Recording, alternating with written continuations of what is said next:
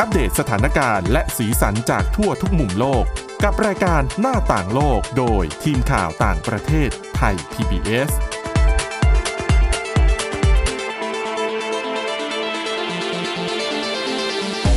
สวัสดีค่ะ สวัสดีค่ะ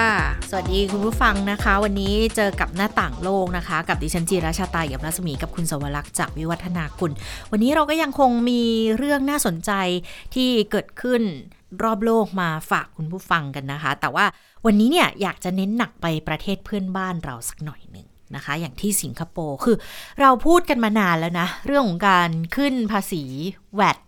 ก็คือภาษีมูลค่าเพิ่มของบ้านเราเนี่ยค่ะตอนนี้เรายังอยู่ที่7%ใช่ไหมคะอืมซึ่งจริง ๆ แล้วเนี่ยถ้าเกิดให้มันเป็นไปตามกฎหมายนะ มันควรจะต้องขึ้นมาละอย่างน้อยๆ สัก 1%หรือว่าเพดานสูงสุดมันอาจจะอยู่ที่ 10%นะ ถ้าดิฉันจำไม่ผิดนะ แต่คือมันควรจะขึ้น แต่ที่ผ่านมาเนี่ยนับตั้งแต่เรานำแวดมาใช้ในสังคมไทย เริ่มต้นที่ 7% 20-30 ปี แล้วก็ยังคงอยู่ที่ 7%ค่ะค่ะก็คือออกเป็นการลดภาษีมูลค่าเพิ่ม กฎหมายลดภาษีมูลค่าเพิ่ม คงอยู่อย่างนั้นก็คือยังคงเก็บแวดที่ 7%อยู่อย่างนั้น ยังไม่ขยับเพิ่มถึงแม้ว่า ค่าใช้จ่ายหรืองบประมาณบ้านเราจะยังขาดดุล กันอยู่แบบนี้ก็ตามนะ ก็ต้องพยายามหาเงินหาทองให้เพิ่มมากขึ้น กับการไปใช้จ่ายในภาครัฐ แต่สิงคโปร์ค่ะใครจะไปเที่ยว ใครอืมอยู่ที่สิงคโปร์ ตอนนี้เนี่ย เก็บภาษี GST หรือว่า Goods and Service Tax เพิ่มขึ้นอีก 1%แล้วนะคุณสวรักษ์ใช่ แล้วก็มีผลไปแล้วนะคะค่ะตั้งแต่วันที่หนึ่งมกราคมที่ผ่านมาค่ะ อันนี้เนี่ยดิฉันเข้าใจนะว่าทำไมเหตุผลหนึ่งเนี่ยที่เมืองไทยคือรัฐบาลไม่ยอมขึ้นสักทีค่ะเพราะว่าถ้าขึ้นเนี่ยเสียคะแนนแน่นอนเออ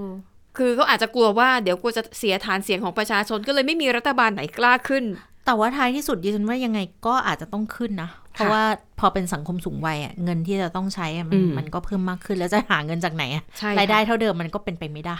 และที่คุณเจรสตาพูดมานั่นแหละคือเหตุผลอืมที่ทำให้รัฐบาลสิงคโปร์ตัดสินใจนะคะ ปรับขึ้นภาษีก็คือถ้าชื่อเต็มๆก็คือภาษีสินค้าและบริการค่ะ ของเดิมเขาเนี่ย8%ซึ่งก็แพงกว่าเราอยู่แล้วเนาะใช่ นะคะ แต่เมื่อวันที่ 1 มกราคมที่ผ่านมาขยับขึ้นไปอีก 1%เป็น 9%นะคะ แล้วก็เป็นการปรับเพิ่มภาษี สินค้าและบริการครั้งแรกในรอบ 15 ปี ก็นานอยู่นะอืมนะคะ ก็คือเหตุผลเพราะว่ารัฐบาลสิงคโปร์เนี่ยต้องการที่จะเพิ่มรายได้ให้กับรัฐ เพื่อที่รัฐเนี่ยจะต้องไปมีค่าใช้จ่ายทางสังคมสูงขึ้น เพราะว่ามีประชากรสูงวัย เพิ่มมากขึ้นนั่นเอง เรียกได้ว่าสิงคโปร์เนี่ยต้องการเตรียมความพร้อมสำหรับต้นทุนทางสังคม โดยเฉพาะอย่างยิ่งต้นทุนทางด้านการสาธารณสุข แล้วก็สิงคโปร์เนี่ยก็เป็นเหมือนกับประเทศพัฒนาแล้วหรือกำลังค่ะพัฒนาทั่วโลกนะคะ ที่มีปัญหาว่าเด็กทารกเกิดน้อยลงค่ะแต่ว่าจำนวนผู้สูงอายุเนี่ยมันเพิ่มมากขึ้นนะคะ ดังนั้นก็เลยเป็นที่มาของการปรับขึ้นภาษีสินค้าและบริการนะคะ แต่ว่ามันขึ้นแค่หนึ่งเปอร์เซ็นดังนั้นอืมอ่า เผื่อคุณผู้ฟังไปเที่ยวหรือว่าทำงานอยู่แถวนั้นก็อาจจะสังเกตเห็นความเปลี่ยนแปลงไม่มากเท่าไหร่เออเพราะว่ามันขึ้นมา 1%เท่านั้นนะคะ ที่น่าสนใจก็คือว่าช่วงปลายปีที่ผ่านมาเนี่ยค่ะ ช่วงที่รัฐบาลยังไม่ได้บังคับใช้เพิ่มภาษีเนี่ยนะคะ ปรากฏว่ามีหลาย ๆ ร้านค้าค่ะ เลยใช้วิธีนี้เลยจัดโปรโมชั่น คือต้องการจะแบบขายให้ได้มากที่สุดก่อนที่ภาษีขึ้นอืมเพราะเขามองว่าถ้าภาษีมันขึ้นปีหน้าเนี่ย อย่างน้อยผลกระทบมันไม่ได้รุนแรงแบบโอ้ยราคาขึ้นเป็นเท่าตัว แต่มันในแง่ของจิตวิทยา ใช่ความรู้สึกของประชาชนแน่นอน อย่างนะคะสมมุติเนาะสมมุติว่าครีมชุดนี้ ราคา 100 สิงคโปร์ดอลลาร์อะไรอย่างเงี้ยถ้าเกิดขายปีหน้าเพิ่มขึ้นมาอีก 1%มันก็จะเท่ากับเป็นอีก 100 กับอีก 1 ดอลลาร์สิงคโปร์ อ่าใช่ไหมใช่ใช่เออ ซึ่งถ้าตีเป็นเงินไทยว่า20กว่าบาท มันดูไม่เยอะหรอกแต่กับอืมจิตวิทยาบอกว่าค่ะเฮ้ย ซื้อตุนไว้ก่อนดีกว่าอะไรอย่างเงี้ยถูกต้องดังนั้นเนี่ยเมื่อช่วงปลายปีที่ผ่านมาเราก็จะเห็นนะคะว่าร้านค้าชื่อดังหลายแห่งในสิงคโปร์ไม่ว่าจะเป็นซูเปอร์มาร์เก็ตหรือแม้แต่ร้านขายเฟอร์นิเจอร์ สัญชาติสวีเดนเนี่ย ก็ใช้วิธี ปรับลดราคามโหฬารเหมือนกันนะคะ เพื่อที่จะจูงใจให้ลูกค้าเนี่ยเร่งซื้อสินค้าอาจจะเป็นการทำยอดอืมก่อนที่จะสิ้นปีด้วยนะคะ ซึ่งประเด็นนี้เนี่ยแน่นอนมันออกมาประชาชนส่วนหนึ่งอาจจะไม่พอใจ ที่มองว่าโอ้ยนี่ตอนเนี้ยปัญหาภาระก็เยอะแยะรัฐบาลจะมาเก็บภาษีเพิ่มอีก แต่ประเด็นนี้นายโรเลนส์วองนะคะคนนี้เนี่ยตอนเนี้ยเป็นรองนายกของสิงคโปร์แล้วก็เป็นรัฐมนตรีคลังด้วยค่ะแต่เขาว่ากันว่าคนนี้แหละ คือนายกคนต่อไปของสิงคโปร์ เพราะว่าเหมือนกับสิงคโปร์เขามีการวางทายาททางการเมือง แต่เขาก็ต้องลงสมัครเลือกตั้งตามระบบประชาธิปไตยนะ แต่มองว่าเราเลนส์บองเนี่ย น่าจะสัก99.9%เปอร์เซ็นต์อืมไม่น่าจะพลาดเลือกตั้งสมัยหน้าพักรัฐบาลก็น่าจะชนะนะคะ คุณหว่องเนี่ยก็ออกมาเขียนบทความ อธิบายเหตุผลนะคะว่าความจำเป็นของรัฐบาลที่จะต้องขึ้นภาษีสินค้าและบริการ เพราะเขามองว่าที่ผ่านมาเนี่ยการเลื่อนขึ้นภาษีออกไปเรื่อยๆเนี่ย มันคือการสร้างปัญหาในอนาคตทำให้งบประมาณของภาครัฐนั้น ลดน้อยลง ซึ่งเขาก็จะมีการคำนวณไว้แล้วว่าประชากรสูงอายุเท่านี้เท่านี้ รัฐบาลจะต้องมีงบประมาณเหลืออยู่เท่านี้เพื่อที่จะดูแลได้ทั่วถึง ดังนั้นเลื่อนออกไปเรื่อยๆ เนี่ยไม่ได้เป็นผลดีเลยอะดังนั้นก็เลยตัดสินใจนะคะ ขึ้นภาษีไปแล้ว 1 มกราคมที่ผ่านมา เป็นการปรับขึ้นภาษีครั้งแรกในรอบ 15 ปีของสิงคโปร์ นะคะค่ะแล้วก็ความเปลี่ยนแปลงอีกอย่างหนึ่งที่กำลังจะเกิดขึ้น คาดว่าน่าจะเกิดขึ้นในช่วงครึ่งหลังของปีนี้ นั่นก็คือเรื่องของการแก้ไขกฎหมายนะคะ ที่อนุญาตให้คนที่อาศัยอยู่ใน ขอใช้ภาษาไทยแล้วกันคุณผู้ฟังจะเข้าใจง่ายขึ้น อาศัยอยู่ในอาคารของการเคหะสิงคโปร์ค่ะสามารถเลี้ยงสัตว์เลี้ยงได้นะคะ แต่อธิบายให้คุณฟังเข้าใจคำว่าการเคหะนิดนึงก่อน คือเดี๋ยวจะไปเปรียบเทียบกับของเมืองไทย มันแตกต่างกันมากเลยนะคะ สิงคโปร์เนี่ย คุณจิรชตาเราก็รู้ค่ะกันดี ก็เป็นเกาะเล็กๆ พื้นที่ก็น้อยมาก แต่ประชากรเนี่ย ประมาณ 5 ล้านคนนะคะ ดังนั้นเนี่ย เพื่อที่จะให้มีที่อยู่อาศัยเพียงพอ เขาก็ต้องสร้างขึ้นเป็นแนวสูง แล้วก็รัฐบาลสิงคโปร์จะมีอยู่หน่วยงานหนึ่งนะคะ ชื่อย่อว่า HDB ย่อมาจากคำว่า Housing and Development Board ก็คือเป็นคณะกรรมการที่จะดูแลเรื่อง การก่อสร้างการบริหารจัดการอาคารที่พักอาศัยเหล่านี้ ถ้าแปลง่ายก็คือการเคหะ สร้างโดยรัฐบริหารจัดการโดยรัฐนะคะ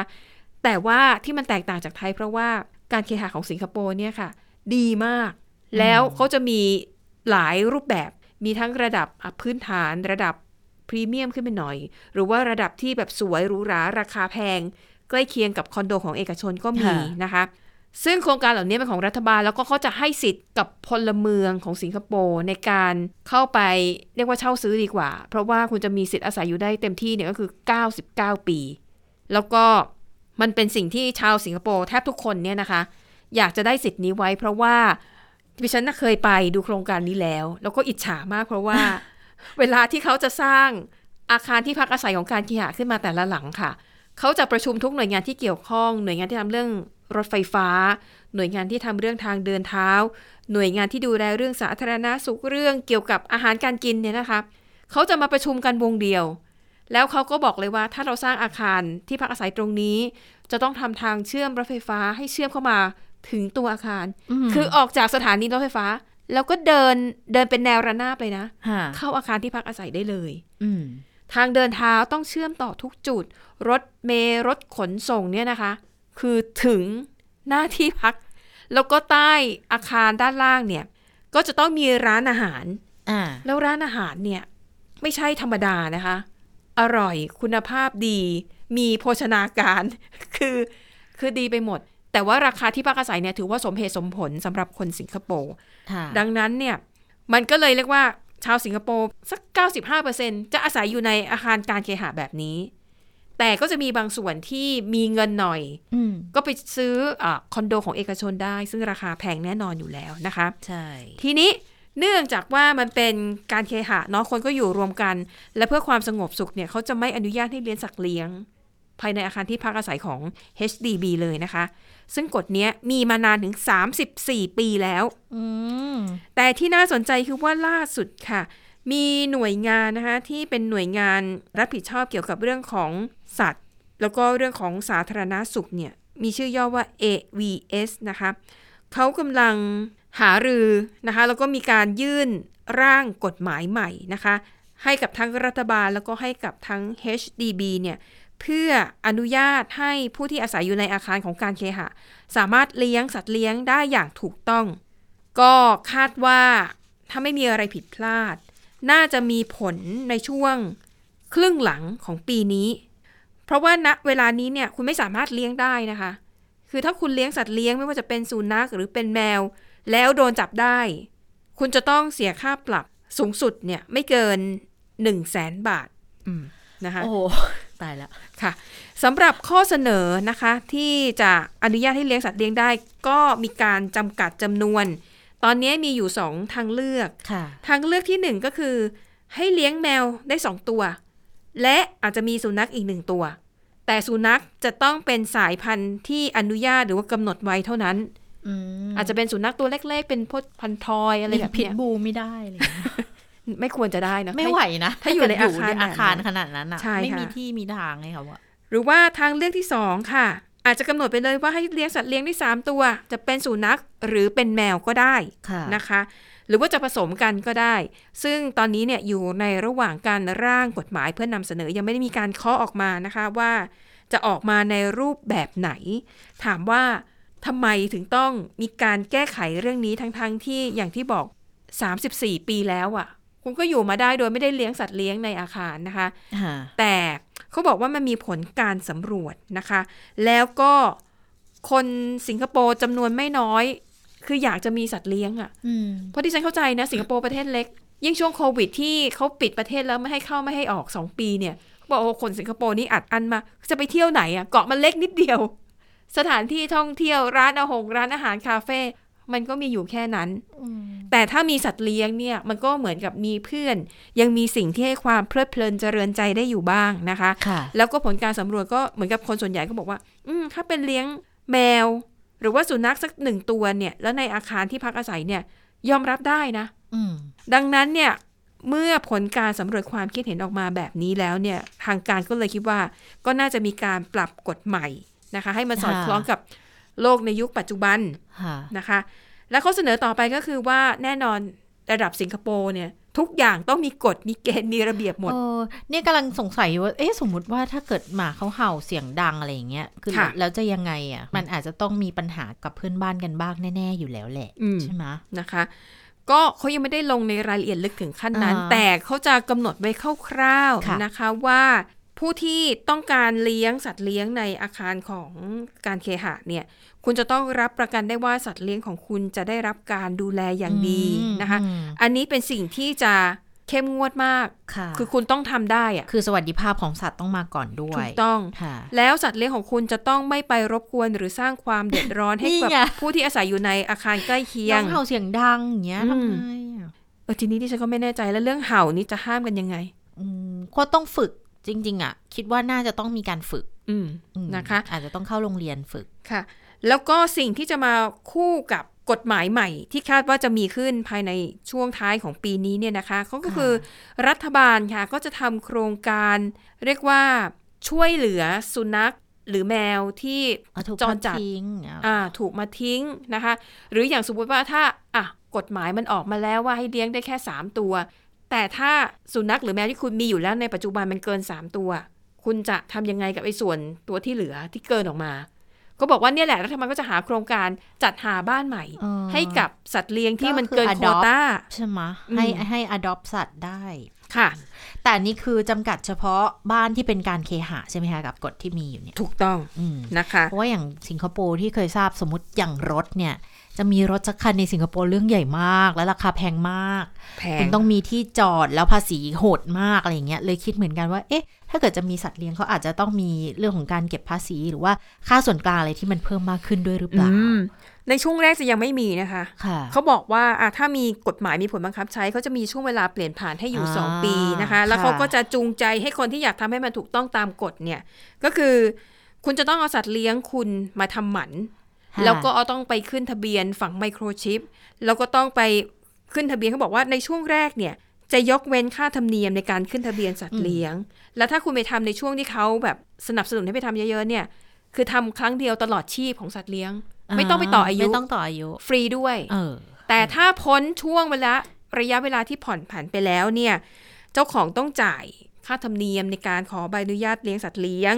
แล้วก็ต้องต่ออายุใบอนุญาตด้วย เท่ากับคุณต้องเสียเงินห ราลายยปีต่อถูกต้องมนะคะนี่ก็คือแนวทางของรัฐบาลสิงคโปร์นะคะค่ะอ๋อมีอีกอันหนึ่งน่าสนใจเขาบอกว่า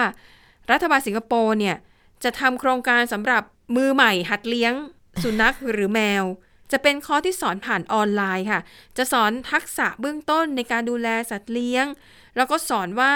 คุณจะต้องมีความรับผิดชอบในการดูแลสัตว์เลี้ยงของตัวเอง อย่างไรบ้าง เออ สิงคโปร์ที่เวลาเขาทำอะไรเขาจริงจังนะเขาไม่ทำเล่นๆนะคิดทุกอย่างคิดทุกเม็ดซึ่งก็ดีเหมือนกันเนาะค่ะ ทีนี้ในช่วงที่กำลังมีข้อเสนอแบบนี้ออกมาเนี่ยนะคะ ทางการเขาก็เปิดให้ประชาชนทั่วไปเนี่ยเข้าไปแสดงความคิดเห็นได้เขาก็จะมีเว็บไซต์ของเขาเขาไปอ่านรายละเอียดของร่างกฎหมายเบื้องต้น แล้วก็ถ้าต้องการเสนอความคิดเห็นอะไร ก็สามารถพิมพ์เข้าไปใน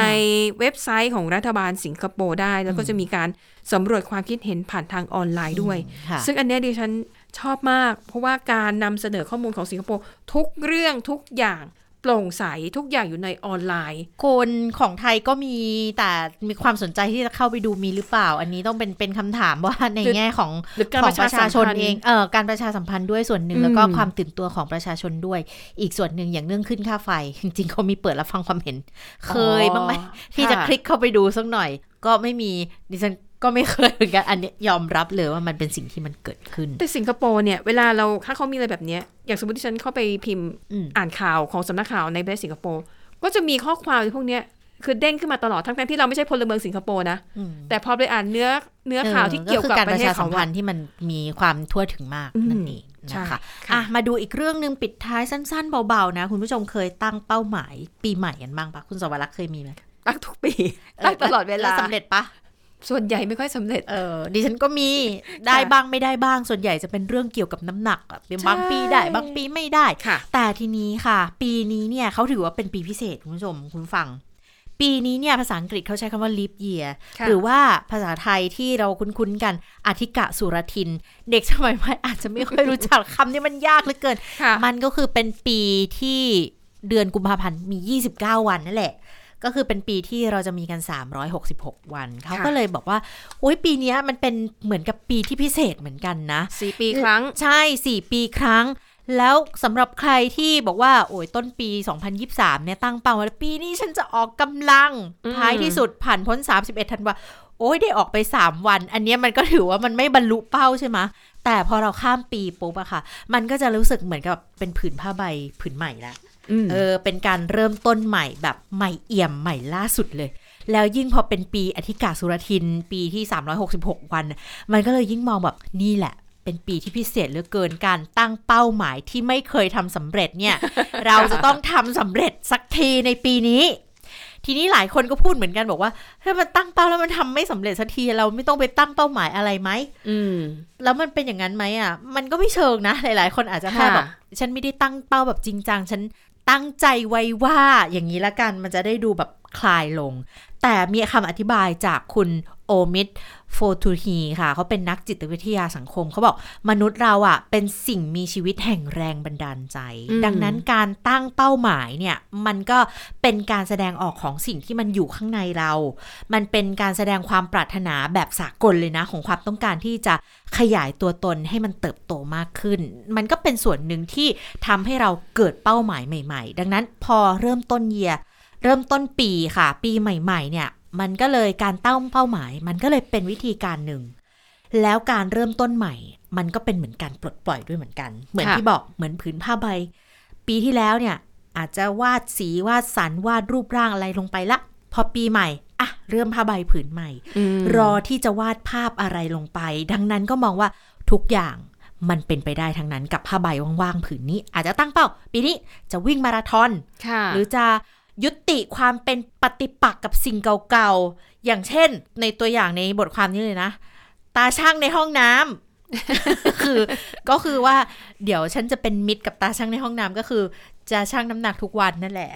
ไม่ดีนะเขาบอกว่าจริงๆไม่ดีนะ ไม่ถ้าเกิดคนที่ตั้งเป้าจะลดน้ำหนักไงอ๋อก็จะเออช่างมันทุกวันมันก็ช่างทุกวันมันก็จะก็จะเป็นส่วนเสริมให้รู้ว่า เราทำได้ไหมล่ะเป้าหมายหรือว่าจะให้รอบเอวมันลดลงค่ะอะไรอย่างเงี้ยเออมันก็หรืออาจจะแบบ เรียนภาษาจีนไหม หรือว่ามไปใช้สิทธิ์ใช้เสียงเลือกตั้งกันบ้างไหม อันนี้แหละมันก็อาจจะเป็นเป้าหมายที่ทำได้ค่ะแล้วเขาก็ไปสัมภาษณ์คนเขาบอกว่าบางคนเนี่ยปีที่ผ่านมาโหตั้งเป้าไว้เป็นชุดเลย คือลดน้ำหนักอืมดื่มให้น้อยลงออกกำลังให้มากขึ้น และอื่นๆอื่นๆอื่นๆอีกมากมาย แล้วตอนเนี้ยก็แบบอืมไม่สำเร็จสักทีอะก็เลยไม่สนละคือเมื่อก่อนก็พยายามนะ แล้วพอล้มเหลวค่ะก็เลยล้มเลิกไป เออหรือบางคนค่ะ เป็นชาวฟลอริดาแต่ว่าย้ายมาจากบราซิล แล้วบราซิลเนี่ยภาษาภาษาแม่เขาเป็นภาษาโปรตุเกสใช่ไหมพอเขาย้ายมาอยู่อเมริกาเขาเลยบอกว่าเดี๋ยวตั้งเป้าละฉันจะเรียนภาษาอังกฤษเพื่อที่จะใช้ภาษาอังกฤษได้เก่งยิ่งขึ้น และจะเรียนภาษาสเปนด้วยอืมเพราะว่าส่วนใหญ่คนที่อพยพเข้าไปในอเมริกาจากอเมริกาใต้อะพูดสเปนเป็นหลักค่ะเธอก็เลยตั้งเป้าบอก เดี๋ยวเรียนภาษาสเปนด้วยแล้วจะเล่นกีตาร์ด้วย อันเนี้ยมันก็เป็นส่วนหนึ่งค่ะค่ะคือเป้าหมายหลักนะ คือการพัฒนาชีวิต การจะอืมพัฒนาชีวิตเขา แล้วจะอยู่กับตัวเองได้อย่างสันติเนี่ย วิธีการก็นี่แหละ เรียนเล่นกีตาร์เรียนภาษาสเปน เพื่อทำให้รู้สึกว่าชีวิตอะมันมีพัฒนาการมากขึ้น มันก็อีกคนหนึ่งเขาก็มองเหมือนกันบอกว่าเออยึดถือตามปรัชญาธรรมชาติของไอแซคนิวตันค่ะ คือเขาบอกว่าทำอะไรก็ได้อย่างนั้นอืมเออ นี่เป็นสิ่งที่เขาอธิบาย เขาบอกอย่างสมมุติคุณน่ะ กินขนม กินของหวานไปเยอะๆ ในปาร์ตี้วันหยุดอะเช้าต่อมา คุณก็ออกไปวิ่งสิเนี่ยมันก็เป็นเป้าหมายเบาๆที่มันทำได้ค่ะหรือกระทั่งว่า โอ้ยวันนี้ดื่มเยอะมากเลยเช้ามาแฮงวิ่งไม่ไหวอ้าวก็ไม่เป็นไร แต่วันต่อไปอะ ถ้าคุณดีขึ้นแล้ว คุณก็ไปยิมสิ หรือคุณก็ไปวิ่งสิ นี่แหละ มันเป็นเป้าหมายที่มันทำได้แล้วเขามองว่าบางคนน่ะ คือแบบไม่เอาจริงกับตัวเองมากเกินไปอะ ดังนั้นก็ต้องมองว่าสิ่งที่ผิดมันก็คือตัวคุณเองแหละ เพราะว่าอ่าคุณทำค่ะอะไรคุณก็ได้อย่างนั้นไงอือฮะแต่ทีนี้ถ้าเกิดมองในมุมของนักจิตวิทยาสังคมคุณโฟตูฮีค่ะเขาบอกว่า คือไอ้เป้าหมายปีใหม่นะ มันไม่ต้องยิ่งใหญ่ไม่ต้องเป็นสิ่งที่เอ่อทะเยอทะยานมากเกินไปก็ได้ แล้วคุณอย่าไปด้อยค่าความสำเร็จเล็ก ๆ น้อยค่ะๆให้วัดจากการที่สิ่งที่คุณเป็นหลังจากที่คุณพยายามทำให้ตัวเองดีขึ้นอืมอาจจะแบบโถตั้งเป้า วิ่งมาราธอนค่ะ คือไม่ต้องมาราธอนก็ได้เอาสักแบบว่าปีเนี้ยพยายามวิ่งให้ได้ 5 กิโลอ่ารอบหมู่บ้านอ่ารรออบบสหวนมู่สาบ้าธานรอะไรณะอก็ย่างพเงี้ยอห้ากิโลโอเคละ หรือ 10 กิโลก็ได้ ปีต่อไปค่ะก็ขยับเป็น 10 กิโล 15 กิโลอันเนี้ยมันก็จะเป็นการทำให้ตัวเองอะรู้สึกดีกับตัวเองด้วย แล้วถ้าดูแล้วเป้าหมายเนี่ย มันเป็นแค่ส่วนเสริมเพื่อให้คุณเริ่มต้นทำสิ่งใดสิ่งหนึ่งเท่านั้นเอง ดังนั้นอืมการมีเป้าหมายมันไม่ได้แย่ค่ะค่ะ แล้วถ้าดูแล้วเป้าหมายเนี่ยมันไม่เคยสำเร็จสักที มันอาจจะหมายความได้ว่า เนี่ยไม่ใช่เป้าหมายที่เหมาะกับคุณก็ได้อืมหรือพยายามมานานแล้ว ฉันจะลดน้ำหนัก 10 กิโลเนี่ยตั้งเป้ามาทุกปี แล้วไม่ค่ะได้สักที ก็ลองปรับไหมอะ มันไม่ใช่เป้าหมายที่ทำได้แล้วอะค่ะ เหลือแค่แบบ 1 กิโล อะไรอย่างเงี้ย เอหรือออาจถ้าถ้าทำได้มันก็เป็นอ่าความสำเร็จกับตัวเอง หรืออาจจะเป็นไงลด การทานของหวานลงใช่อะหรือใครที่แบบติดต้องน้ำอัดลมทุกวันก็ก็ลดลงหรือปรับอ่าเปลี่ยนไปแบบว่าลองเว้นอาทิตย์หนึ่งให้กินได้สักครั้งหนึ่งอะไรอย่างอะเงี้ยหรือว่ากินเออเฉพาะโอกาสพิเศษแบบวันไหนข้าวเหนียวใช่ส้มตำไก่ย่างอะต้องมีน้ำอัดลมอะไรอย่างเงี้ยมันก็จะไม่เป็นเป้าหมายที่กดดันตัวเองจนเกินไปอ่าถูกต้องนะคะนะคะ ก็เรียกว่าฝันให้ไกล แต่ถ้าไปไม่ถึงก็ย่อขนาดของความก็ลฝัดนลงความมาฝันลงมาให้เล็ก ๆ แต่อย่าไปด้อยค่าไงอย่าไปด้อยค่า ทุกค่ะการพัฒนาทุกการเริ่มต้นค่ะมันมีคุณค่าเสมอค่ะอะก็หวังว่าเรื่องที่พวกเรานำมาเล่าในวันนี้นะคะจะเป็นแรงบันดาลใจให้กับคุณผู้ฟังรวมถึงตัวผู้ดำเนินการการเองค่ะด้วยนะคะอะหมดเวลาแล้วขอบคุณที่ติดตามกันวันนี้ไปก่อนนะคะพบกันใหม่ตอนหน้าสวัสดีค่ะ สวัสดีค่ะ Thai PBS podcast. View the world via the voice.